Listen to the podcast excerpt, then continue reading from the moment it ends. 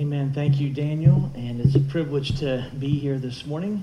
I am uh, Dan Dumas. I'm the teaching pastor here at Crossings Bardstown, and it's a privilege to open God's Word uh, with you and to teach you this morning. If you're a guest with us, let me say welcome to you. And uh, we are going to find ourselves in God's big book, the Old Testament, in the book of Job. Job, chapter 1. Job, chapter 1. I don't know, as you're making your way to, to uh, the book of Job, if you noticed last week when I was exiting the stage, how I took out that TV with my head. And uh, the Lawsons were kind to bring me a helmet today for church so that when I exit stage right, your left, I won't hurt myself. Did anybody see that last week? I ran right into the edge. It was they they've changed it now, but that the screen was here, and so I was walking off just. It still hurts this morning. Like I still am wounded in the gospel here on my head. And uh, so, anyway, I, I just thought that was a funny encounter. That's never happened in 25 years of ministry where I've been taken out with a head blow um, right after the service. And I was, I acted cool and calm if you saw it, but I was in excruciating pain. I, I actually saw stars, you know, and it wasn't Jesus. So, um, so I, I, I, it was just a funny, funny moment, and I need to share that with you. And then I know some of you are thinking, what is he wearing? Um, basically, I went into my closet and had no clothes left. And uh, so I'm going to call this Bardstown Orange. Okay, this is Bardstown Orange. This is the best I've got, burnt orange for you. So it's summertime, going to live a little wild here in Bardstown. Here we are. So uh, thrilled to be a part this morning. Um, what I thought I'd do for a few weeks in August is to cover all 42 chapters of the book of Job. I'm going to do it in three installments. Uh, we're going to look at chapter one this morning, chapter two next week, and then the remaining chapters as one big uh, section of Job. So that'll cover three weeks in the first part of August. And then by trajectory, I want to go to the book of Mark, the Gospel of Mark. There's Matthew, Mark, Luke, and John. There's actually five Gospels Matthew, Mark, Luke, John, and you, right? There's the Jesus Juke and you. But Matthew, Mark, Mark is where I want to uh, loiter a little bit because um, it's good to be close to the Gospels when you're uh, planting and replanting a, a church. And the reason I've chosen Mark is because it's the USA Today version of the Gospels. A lot of them are long and we'd be in them for years. I think we can make our way through Mark at a, at a good clip and a good pace. And it, it is really all of the Gospels and all of the life of Christ, his 33 and a half years, really condensed. And that's why I call it the USA Today version of, uh, of the gospel. So that's what we'll, we'll be doing in the next few weeks as you're kind of preparing your family and studying along. Um, I would encourage you to uh, go to the book of Job and take a look. And uh, if you have some extra time, to the book of Mark. And I'll spend some weeks setting up the book of Mark and giving you all of its historical context and to bring historical context animates when you study, it animates the passages. And so we'll look at all that uh, together. So have no worries. But uh, just letting you know kind of where we're going.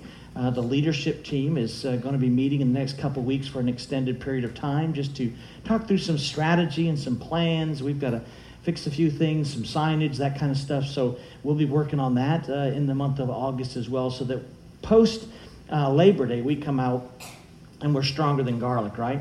So let's uh, we'll kind of get our house in order in the month of August, and that's where we're kind of going. But I wanted to look at the book of Job um, for a number of reasons. Uh, it's one of my favorite passages before you, Job chapter 1. So that's one reason. It's also the first chapter that the Holy Spirit ever penned. Um, so, in the chronology of your Bible, Job falls in, because the Bible's structured by literature type, it falls into the wisdom literature. But Job chapter 1 was the first thing the Spirit of God ever crafted uh, so that we, it could be written. So, it was the first book written, and this is the first chapter written and it's an encounter with God. Job encounters God, God encounters Satan, and there's all this juxtaposition that goes on. And so much theology comes out of Job chapter 1 uh, that really continues even to this day. So I thought it would be a great, uh, fun series for us uh, right here in the beginning of August to look at the book of Job in its totality, but this morning in Job chapter 1. So just to give you some context, we're going back 4,000 years and what I would call the rough terrain of the book of, of, of Job. Job chapter 1 answers a singular question. It's this Why do bad things happen to good people? You see great people, good people in this life, and you think, man, they have just suffered and experienced suffering upon suffering, wave of suffering upon wave of suffering. And so we, it begs the question why uh, does why do, do bad things happen to really good people? Well, Job chapter 1 answers that question. By way of title, what I'm talking about is the doctrine of endurance or the doctrine of steadfastness. And in particular, if you were going to use a modern uh, phrase maybe for what we're discussing the next couple weeks, it's spiritual moxie or spiritual ruggedness. What does it take to have biblical gospel endurance? Job is the example of that. Now, keep in mind, I'm going to read just the first 12 verses to get flavor uh, into us this morning to, to think through. Remember that Job chapter 1 describes a single day in the life of Job. So it's one single day. It's a nightmare day, but it's one day, right? And um, it, it's incredible. It's an incredible day as you get to experience it. Job doesn't have any idea what's going on. So we're looking back having the privilege of having something written about this single day. He's living it in the moment. He has no idea there's a conversation between God and Satan. He has no idea uh, what is taking place behind the scenes or behind the veil. Another good reason why we should study it is because this is on the one occasion where you see the devil going into the presence of God, into the holies of holies, and bringing accusation against one of his servants and you get a little bit of a devilology, a little bit of understanding of how he operates and functions. And it, it's kind of freaky and crazy and unusual in Scripture to have it. So there's so much here uh, that we need to unpack and so much here that we need to study. But I want to give you a little bit of context so that you understand it's a single nightmare day to which Job had no idea what was actually going on. And for me, it's a category changer, as you'll see how it ends as we traverse. And we'll cover the whole chapter this morning. Have no fear. Um, it can be done, so don't panic.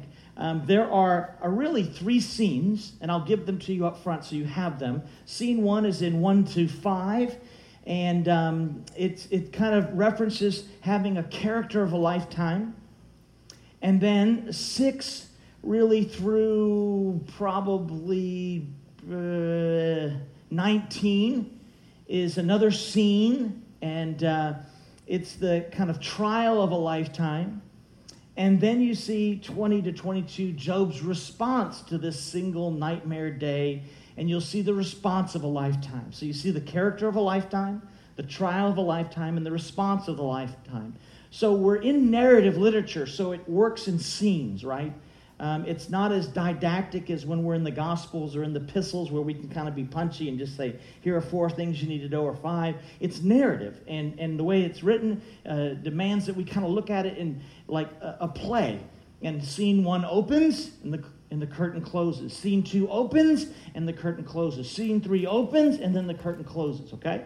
And those are the rough framing. So I'm trying to frame narrative, but narrative story, right? So it's hard to put an outline into story, so bear with me. Now, I believe there are three things you need to notice that will change your life, your family, and your ministry. First, you need to make sure that in the context of trials and endurance and moxie, you, number one, hold fast to your integrity. Number two, right, you hold fast to your view of God. And number three, you hold fast to worship. You hold fast to your integrity. You hold fast to um, your view of God. And third, you hold fast to, to worship. And I, I'm changing that up a little bit just because of the song that Troy sang about holding fast and holding forth. Because that's what we're talking about steadfastness, being rock solid in the context of a trial. Um, moxie, it's an old New England word in the colonies. They had spiritual moxie. The Puritans used moxie as the term. And it's not the drink moxie, the orange drink moxie. It's spiritual moxie, spiritual endurance, steadfastness. Okay, so let's begin together. And we're going to open scene one. And we're just going to read, let's just read scene one and then we'll read scene two and we'll flow like that. How's that? So here, here it begins. First chapter ever written by the Spirit of God, ever penned.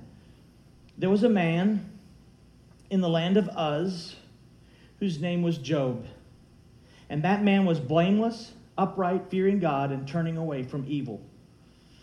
Seven sons and three daughters were born to him, so a total ten. His possessions also were 7,000 sheep, 3,000 camels, 500 yoke of oxen, 500 female donkeys, and very many servants or employees. And that man was the greatest of all the men of the East. Now his sons used to go and hold a feast in their house of each one on his day. I'm presuming that's the birthday, right? Something celebratory where they gather together. It's a family reunion. And they would send and invite their three sisters to eat and drink with them. And when the days of feasting had completed their cycle, Job would send and consecrate them. He'd get up early in the morning. He'd offer burnt offerings according to the number of them all, for Job said, Perhaps my sons have sinned and cursed God in their hearts. Thus, Job did this continually. It was a pattern of his life to get up early and to care for his family. Let's answer the question from Job 1 why do bad things happen to good people? Now, there's a number of reasons why we experience trials or discipline. Okay? First, because of our sin. It's possible that you bring upon a trial or some form of discipline that feels like a trial when you sin. And that's a reflection of God's love for you. It doesn't feel like love, I get it. But it is a reflection of God's love because Hebrews chapter 12 says, Whom God loves, he actually chastens. So if you can sin and experience no discipline and chastening, you should be concerned that you're in Christ and that you're a son or a daughter right, in Christ. So sometimes, not all the time, but sometimes um, it's because we sin. Sometimes you experience a trial because God wants to use you to minister to others. 2 Corinthians chapter 1, Paul says, The things that you go through and the suffer are for the benefit of others. In other words, it's hard to relate. It's hard to have gospel empathy towards others when you haven't experienced it yourself sometimes. And so sometimes God will give you a greater ministry in a certain category because, um, and He'll allow you to go through pain because He wants you to use that pain and experience to care for other, pe- other people's souls. So that's a good thing, right? And uh, it's not great at the time, but the fruit of it is, is amazing and awesome. Sometimes God brings trials and discipline in your life for humility. Uh, such was the case with the Apostle Paul in 2 Corinthians chapter 12. He was given a what? Thorn in the flesh, right? He was given a, a pain uh, to, to, to keep him humble. It was to humble him. And so sometimes we get on our high horse and we think we're better than we really are, and we step outside the realm of humility, and, and God allows something to come into our lives to say, hey, uh, you're not all that in a bag of chips. Bring it down, Turbo. Relax a little bit. Uh, you, you, know, you, you, you're, not, you're not immortal. Uh, you're not God. As you'll see in the end of the book of Job, the questioning that, that God levels towards Job will be incredible. And then finally, just by way of category, sometimes you experience a trial um, and, and you've done nothing wrong. You're actually doing everything right. There, there's no compelling reason. Um, even in this life, you may never even know why the reason uh, was or is, um, but you're doing everything right. Such is the case with the book of Job. Such is the case here before you this morning. He is doing everything right, and you will solely have to learn to pillow your head every single night on the sovereignty of God. You will just need to trust God, and you may never have an answer in this lifetime. There are things that have happened to our family and to me that I'll never have an answer in this life. And it could be in the mysteries of God. It could be in His divine will and mysterious will for our lives. I don't know where it lies. Um, and one day you'll know uh, when you get to heaven, but now you just don't know. And this text really brings assurance. It really kind of fortifies you um, when, when you know you're not doing anything wrong, yet you're experiencing this deep, kind of dark trial in your life. So it answers the question why bad things happen to good people. And such is the case with the book of Job. Notice verse 1. Notice it. there was a man in the land of Uz whose name was Job, and that man was blameless, upright, fearing God, and turning away from evil. The first point is this you must, in the context of a trial, in the context of, of an unbelievably hard day, you must hold fast to your integrity. There was a man named Job. He's not Superman, he's just a man. Daniel read it in the book of James, which confirms he's an actual man. James says, Have you heard of the endurance of Job as an archetype, as a, an example, right? And he lived in Uz. Uz is located in northern Arabia. It was not, um, it, was, it was where uh, Moses went. Remember Midian? Um, it was kind of adjacent to the mountains, and, and uh, the fertile lands and desert would come to the base of those mountains. We're going to see tornadic activity later in the chapter, and that would explain it. Cold air hits warm air.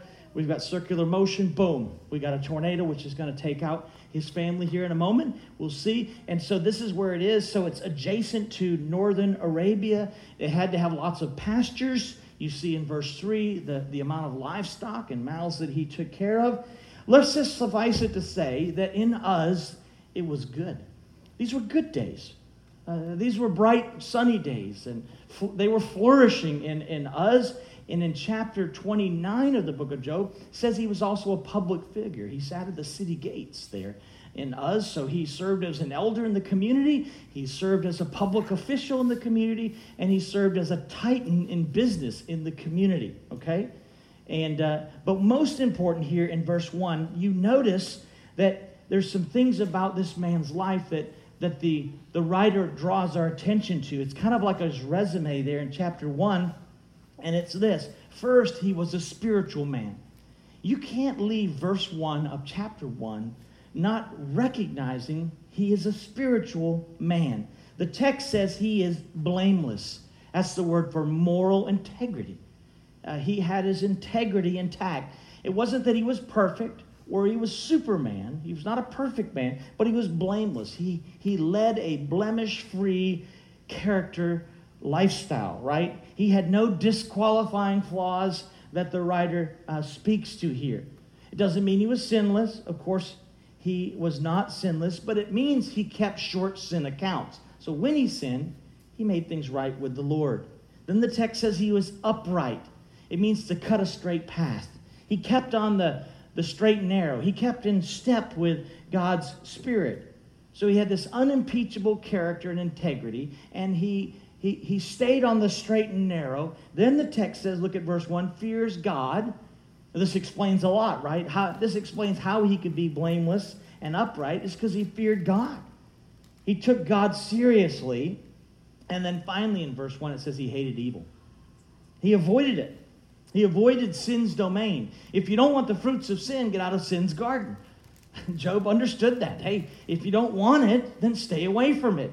And so he avoided it. And, and so there's this character resume here that he was blameless, upright, fearing God, turning away from evil.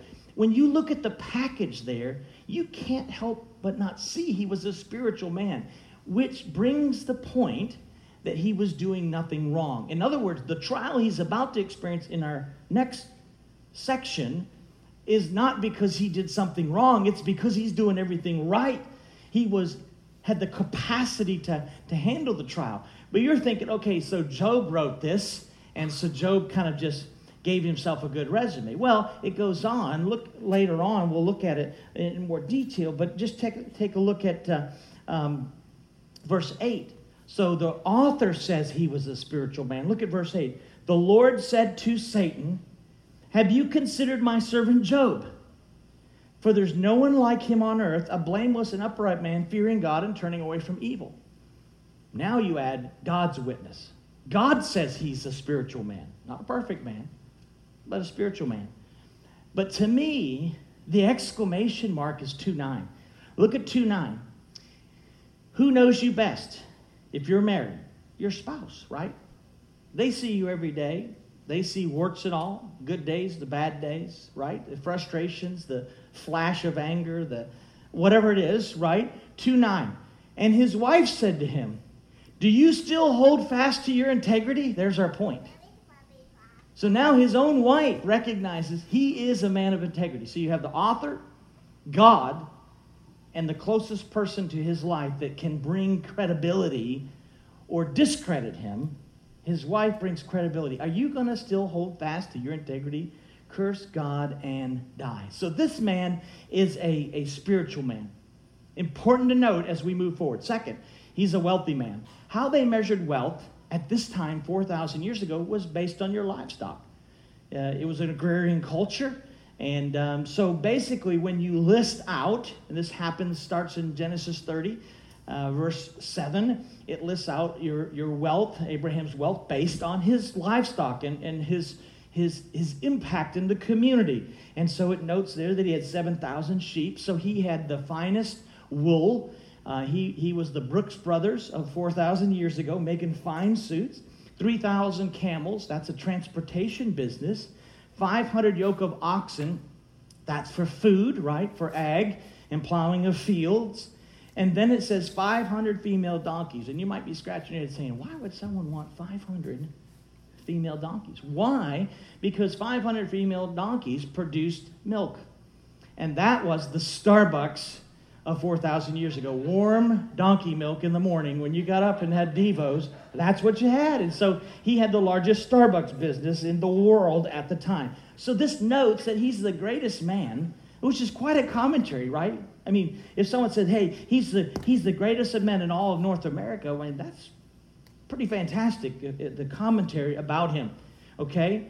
So he's a spiritual man, he's a wealthy, most important now, he's a family man he has, and it notes there, seven sons and three daughters. Okay? Seven sons and three daughters. And um, it's important because uh, seven sons mattered. You'd want sons. Why? Because you got to have help in the fields and help in the business and an agrarian culture. So you have seven sons, three daughters. And then he creates a context. Scene one is about um, a, an annual event for the kids when the family gathers together. So this is a family reunion. And you've been to family reunions. You probably have an Uncle Buck like I have an Uncle Buck. And they're prone to vice. Let's just say crazy things happen at family reunions. We spend most of our time exiting the family reunion explaining to our children what just experience, they experienced. You know, this is crazy Uncle Buck.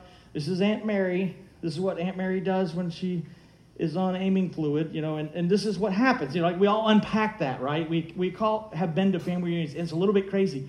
Same is true 4,000 years ago, folks. All of our families are messed up.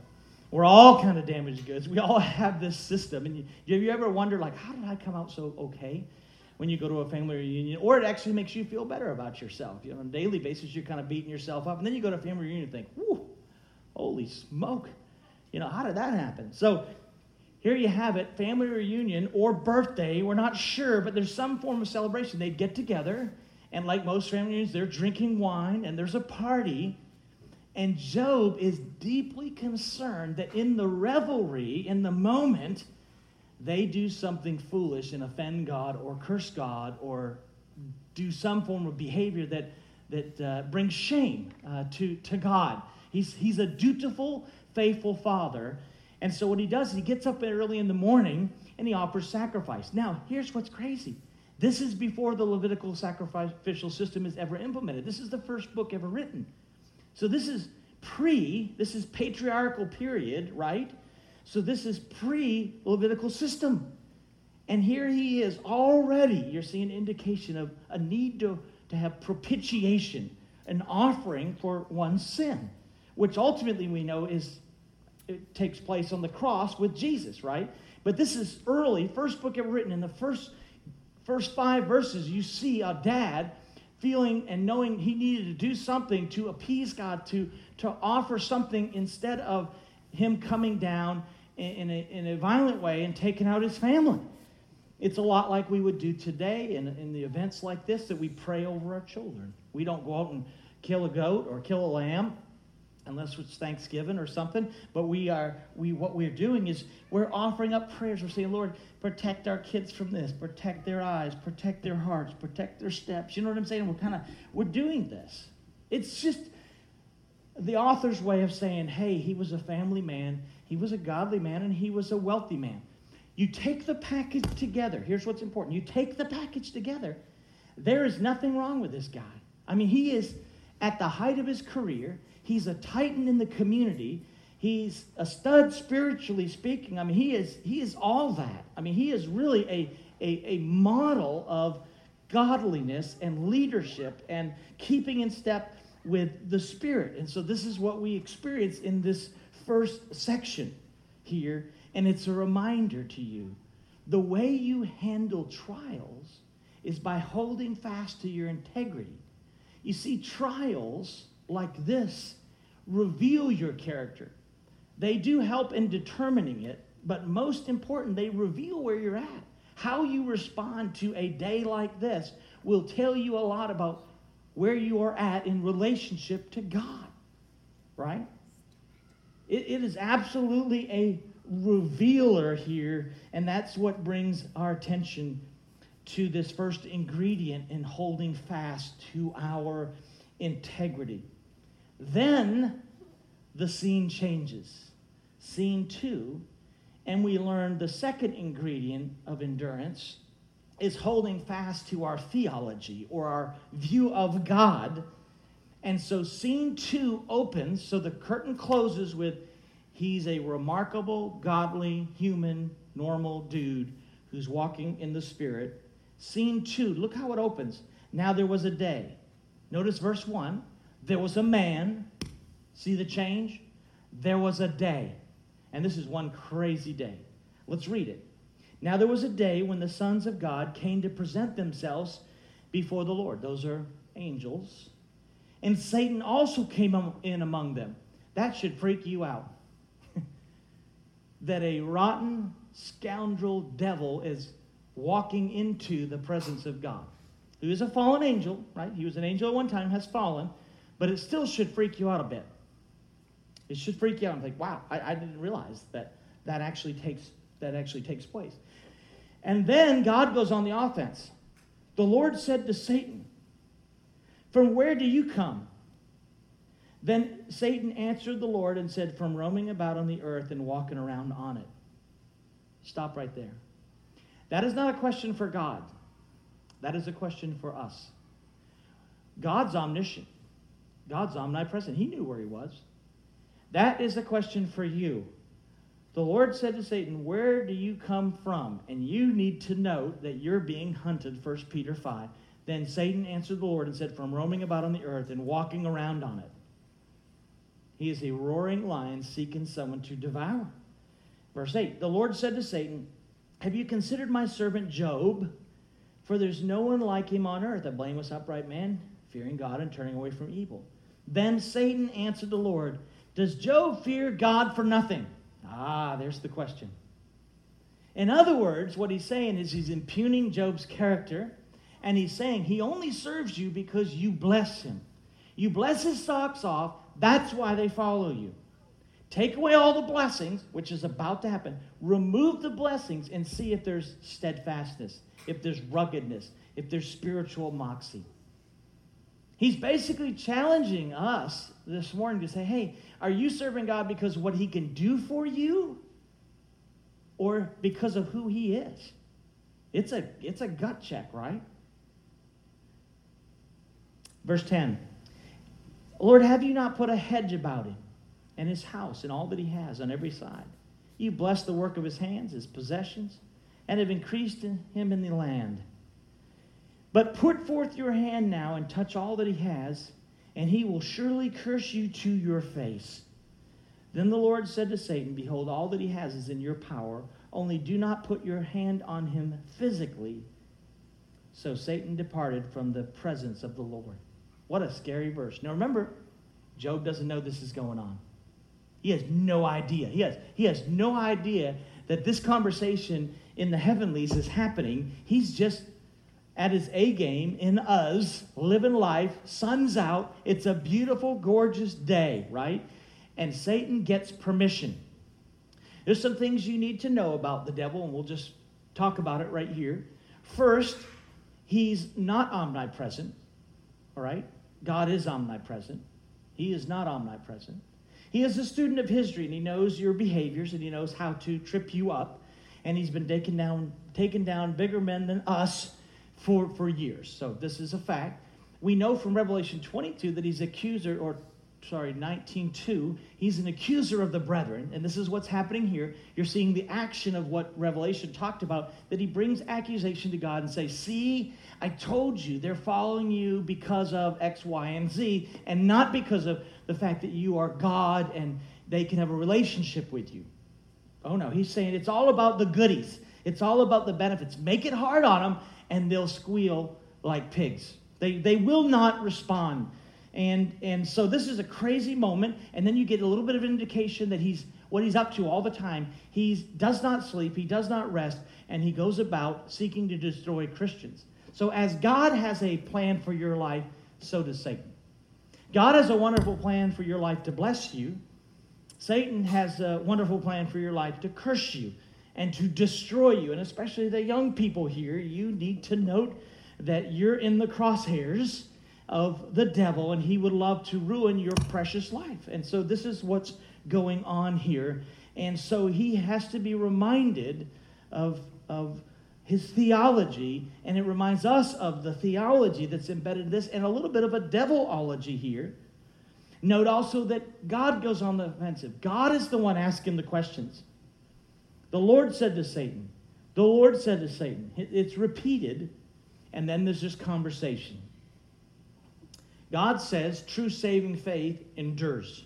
Satan says true saving faith doesn't endure. It's all about the blessings. You put this, you put a hedge around his life. You've made it so easy. You've made it so comfortable. Who wouldn't serve you? I mean, who wouldn't just fall head over heels in, in love with you because you you you bless them. You take care of them. You you provide for their health their oxygen everything about this going on. And so satan's scoffing god's care and love for his children. And then you have the shocking phrase there in verse 12 behold all that he has is in your power. Only do not put forth your hand on him. So satan departed from the presence of the lord. And I would add, quickly. I mean, he is, this is his opportunity. He is going to prove that theology doesn't work. He's going to prove that it's not about relationship, it's about the goodies. He's going to undermine true saving faith. And God, here's another point, gives him the permission. Satan cannot have access to your life without God's permission. It's the sovereignty of God. Everything that happens in this life, everything that happens in, in your life, comes through the hand of God. Doesn't mean he's the volitional action behind it, but he allows it to happen. He knows that you're able to handle. So everything in your life, 1 Corinthians 10, right? Everything that happens in your life, you are able to handle. You are built to handle it. And as C.S. Lewis said, why wouldn't trials come to us? We're the only ones that actually can handle it. We have a relationship with God. So we don't just rejoice over God's good gifts, we also rejoice over God's hard gifts. But it's hard to do. I'm not saying it's easy. It's hard to do to, to wake up in the midst of a trial and say, Thank you, Lord. I understand this is coming through your hand and it's for my good and I don't even understand it, but I will be faithful. I will hold fast to my faith. I'll hold fast to my integrity. I'll hold fast to my view of you. I'll hold fast to, to, to my theology. And then you see that verse 6 where he bolts out of the presence of, of God. Now, we're about to change scenes. So we've been in the land of Uz. We've shot up to the heavenlies, scene two. Scene three, we're back down on earth, right? It's a, it's a shining, beautiful day. Job's at work, caring for the many busy features about his life. Families gather together to celebrate. Job's a busy man, he's not in attendance. Let's read. Now, in the day when his sons and his daughters were eating, drinking wine in their oldest brother's house, so family reunion, birthday presumably, there's a knock at the door. A messenger came to Job and said, The oxen were plowing and the donkeys were feeding beside them and the Sabaeans, which are terrorists in that region, attacked and took them. They also slew the servants, with the edge of the sword, and I have alone escaped to, to tell you. He, he let, they let one go. So he loses all of the ability. He's got to feed 10,000 people, right? Based on the numbers, 10,000 people. He, they, they take all the oxen, right? And they take away his Starbucks business. So they kill all the oxen, which cuts off the food supply line, and then uh, the Starbucks business. And they also killed all the servants. Why that matters is because if you're an employer and people who work for you all die, it's hard to do recruiting. It's hard to have a robust HR department, right, when everybody who works for you gets their heads cut off. So this is a problem, right? So this is messenger of doom number one. Remember, single day. He's like, oh my goodness. All right, we still got two thirds, right? We still got we still got two thirds of the business. So let's double down, get executive leadership together, and focus ourselves, right? Look at verse 16. While he was still speaking, Messer and Jude of doom number one, another also came and said, The fire of God fell from heaven and burned up the sheep and the servants and consumed them, and I alone have escaped to tell you. Oh no. A fire, the fire of God from heaven, right? Insurance claims, or the insurance uh, agent, you know, they say it's an, it's an act of God, right?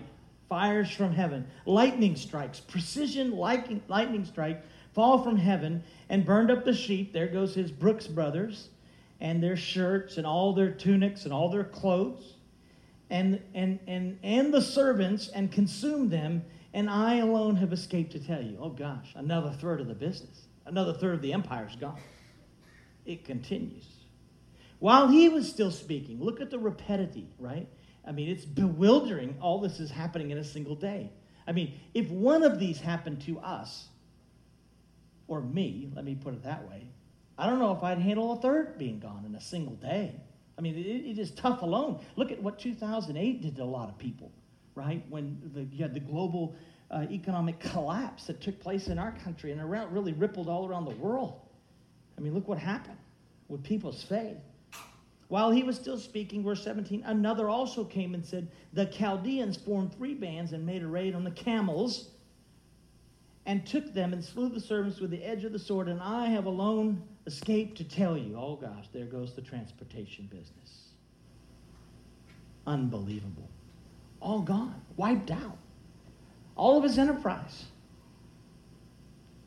And so at this point, I'm reading between the lines. I'm in the white spaces right there. I'm thinking, what would I do?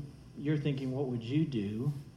and you'd probably do something like this. You know what? We can rebuild. I've been to the top before. Kind of Paul, you know, I've learned to be content. I've had a lot and I've had little, and I, I, I'm back at little, but I'll rebuild, right? And what would you say next? But I still have my family, right? I still have the kids. I still have my awesome wife, even though she tells me later, to curse God, die. Um, but I still have her. She's sweet, but imperfect, you know. Um, so, but I still got my family. Look at what happens.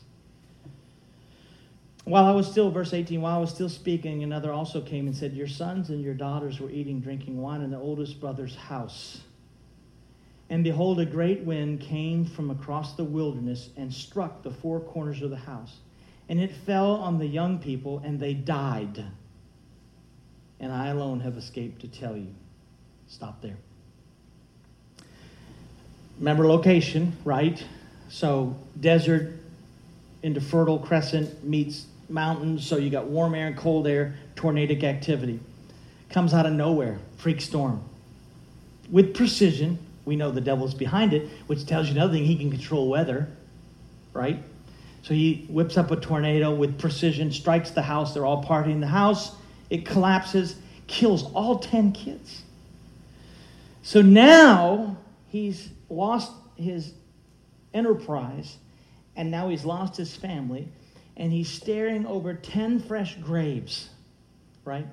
With his wives, trying to explain that he's done nothing wrong. I, I, am a man of God. I haven't done, I, I don't know what's happening. He doesn't even understand that this conversation had gone on, and this was the ultimate test for him. Um, and this is craziness, and he can't even explain it. He can't get his mind around it. And, and we're asking, why do bad things happen to good people? Here it is, right?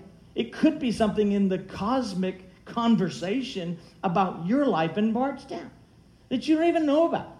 It's not because you've done anything wrong, it's actually because you're doing everything right. This is immensely encouraging. But honestly, just to speak to you as a body, I, I don't have a category for this. I don't have a category for losing one of my children. And some of you have lost a child. And it's brutal. A lifelong of brutality, right?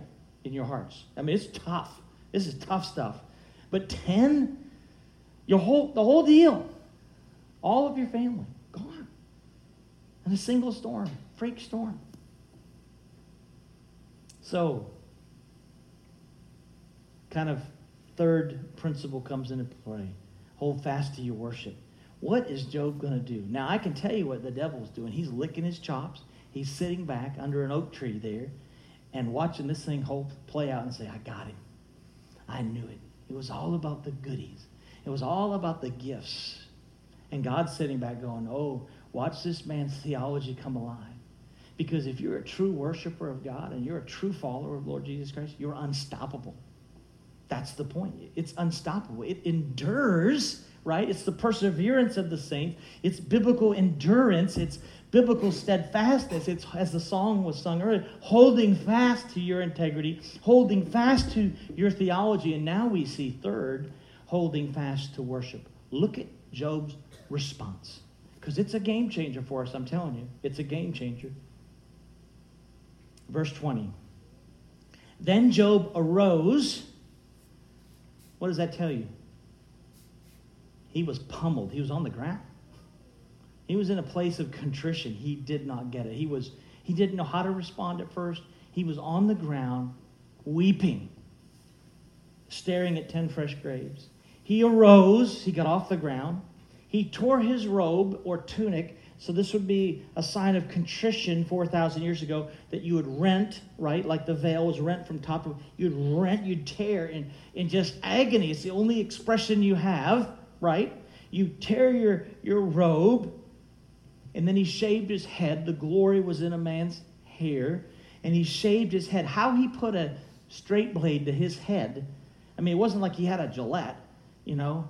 Um, it wasn't like somehow he put a straight blade to his lock of hair and shaved his head to reflect his heart. His hair, outer appearance would reflect what was going on in his heart and the emotion and the, the, the bitter gall that he was, he was tasting, right? He fell to the ground again, so he collapses.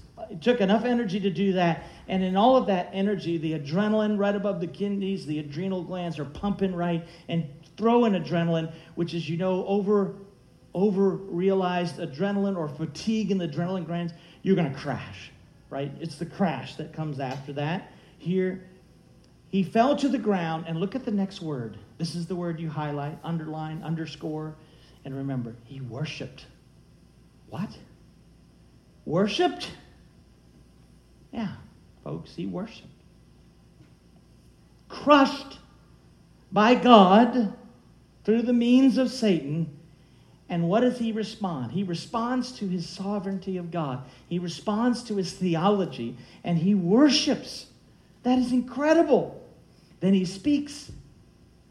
He said, Naked I came from my mother's womb, and naked I shall return there. In other words, everything's on loan in this life, including our family. Naked I came from my mother's womb, and naked I shall return. The Lord gave, and the Lord has chosen to take away. Blessed be the name of the Lord. Through all of this, Job did not sin, nor did he blame God. Wow. I'm telling you, those statements are a result of his character. And those statements are the result of his theology, right? And those statements made him able to respond properly in worship. Was it hard and bitter? Yeah, absolutely. You see that all in verse 20. You feel it. You feel it in the text. Of course, it was brutal, but he still said, I'm going to worship regardless. And honestly, folks, when you're in a trial and you're in the thick of it and you're in a dark, deep valley, the best response is to hold fast to your integrity, hold fast to your theology, worship through it, as James says, we worship through the valley. We don't stop. We don't run from church. We don't run from help. We don't run from people. We, we run to Jesus, right? We run hardcore into the arms of God for help. That's what Job's doing. And he doesn't, he doesn't fly off the handle. He doesn't blame God. He doesn't even maybe I know he doesn't understand it yet. He's going to. And later in the in the book, as we'll see in two weeks, God's going to challenge him. Like, where were you when I created the earth? And where were you when I created your children? And where were you when I did this? I, they're mine. They're not yours. You're, they're on everything you've got in this life is on loan. That sharpens your theology, right? It sharpens your theology. It's crazy. So the question is this why do bad things happen to good people? Sometimes it's inexplicable. It's a conversation in the heavenlies. It's a mystery, and you may never know. But the question is will you curse God in your day of trouble? I hope not, because I think Job 1 will be a constant reminder. I pray that God would put it so deep into our hearts this morning that when it comes, we run to Job and go, okay, I got it. I know what this is. This is what we talked about that balmy August 5th day um, in, in, in Bardstown. That's what it was. That's what it is. Second, I hope you don't stagger at God's hard gifts, that you don't see him as a cosmic Santa Claus giving out gifts. But you understand that in this life, man was, and Job will say this in Job 40, verse 1 man was born in trouble. Now, you're not from these parts. You're looking for a better place, Hebrews, right? This is not your home. Don't put down roots here, spiritually speaking. Don't put down roots here. You're not from these parts. So don't get so attached because when they get pulled away, it's like in life, the metaphor I guess would be the, that you would hold everything loosely. You know, don't don't have a grip on life. That's my car. Those are my kids. This is my school, right? We don't do that. That's that's not how the gospel works. And then we'd hold fast to our worship. That regardless, we'd worship through it. I'm not saying it's easy and it's just a tongue in cheek and ha ha, it's real funny, I've got cancer kind of thing. It's not. It's extremely hard. But you can worship through it. And you should worship through it, right? You should worship through God's hard gifts as well. So Job says, by looking at his life, hey, pay close attention to your character, hold fast to your integrity. It really does matter you know, be a spiritual man, be a godly dad, right, for your kids. Second, don't waste your trials. Don't don't set aside the and, and, waste your trials, but but hold fast to your theology. You know this to be true of God. I'm telling you, if you recount the blessings, which Psalm 103 does that he read, count your blessings, then when you count them, you'll realize he's never let you down. I'm going to let you down. The leadership's going to let you down in Bardstown. God will never let you down. I promise you, He'll never let you down. And then you've got to place your full confidence in God. When it's thick and hard and dark, you've got to respond like this. He fell to the ground and he worshiped. It's game changing. Game changing. It's unbelievable. Unbelievable response time. Unbelievable response to what the Lord is doing in uh, his life. I hope and I find it interesting. This, this is the first chapter ever written, first crafted under the Spirit's influence, first book written in the Bible. So this is a big deal. I mean, this is the first thing out of the gate is why do bad things happen to really good people? I mean, it's a theology game changer, right? It twists, it, it wrecks havoc in normalcy and wreaks havoc in our worldview, and it wreaks havoc in, in, in planting roots deep in this life when, we're, when we should be setting our affections on things above. So I hope that the experience of Job, and Job went through it, we're just learning about it, right? Will serve you when your day of trouble comes. That you won't curse God, you'll trust Him. And if you've never trusted God, today you trust Him. The devil would tell you tomorrow's the day you give your life to Christ. But tomorrow's the devil's day. Today is God's day. So today is the day you need to trust God. You need to have confidence in God, especially when you see how Satan works. Man, you need help. You need aid. You need gospel assistance in the gospel. And so I would encourage you to trust Christ today.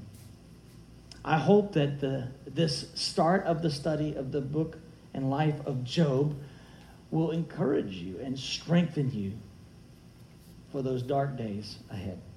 Let's pray together. Father, thank you for this morning and for your goodness uh, to us to allow us to sit here and learn and to be washed in your word and to go back 4,000 years and learn about what worship looks like on the, on the ground from a man who, who didn't have a church, who didn't have a small group, who didn't have a weekly gathering, who didn't have a sacrificial system to point him to Christ, who had none of it, yet he remained steadfast in his integrity. He lacked all the benefits and all the, the accoutrements of the faith that we have in the 21st century, yet he, he worshiped in his day of trouble. I pray that that would be true of us uh, this day. We ask this in Christ's name. Amen.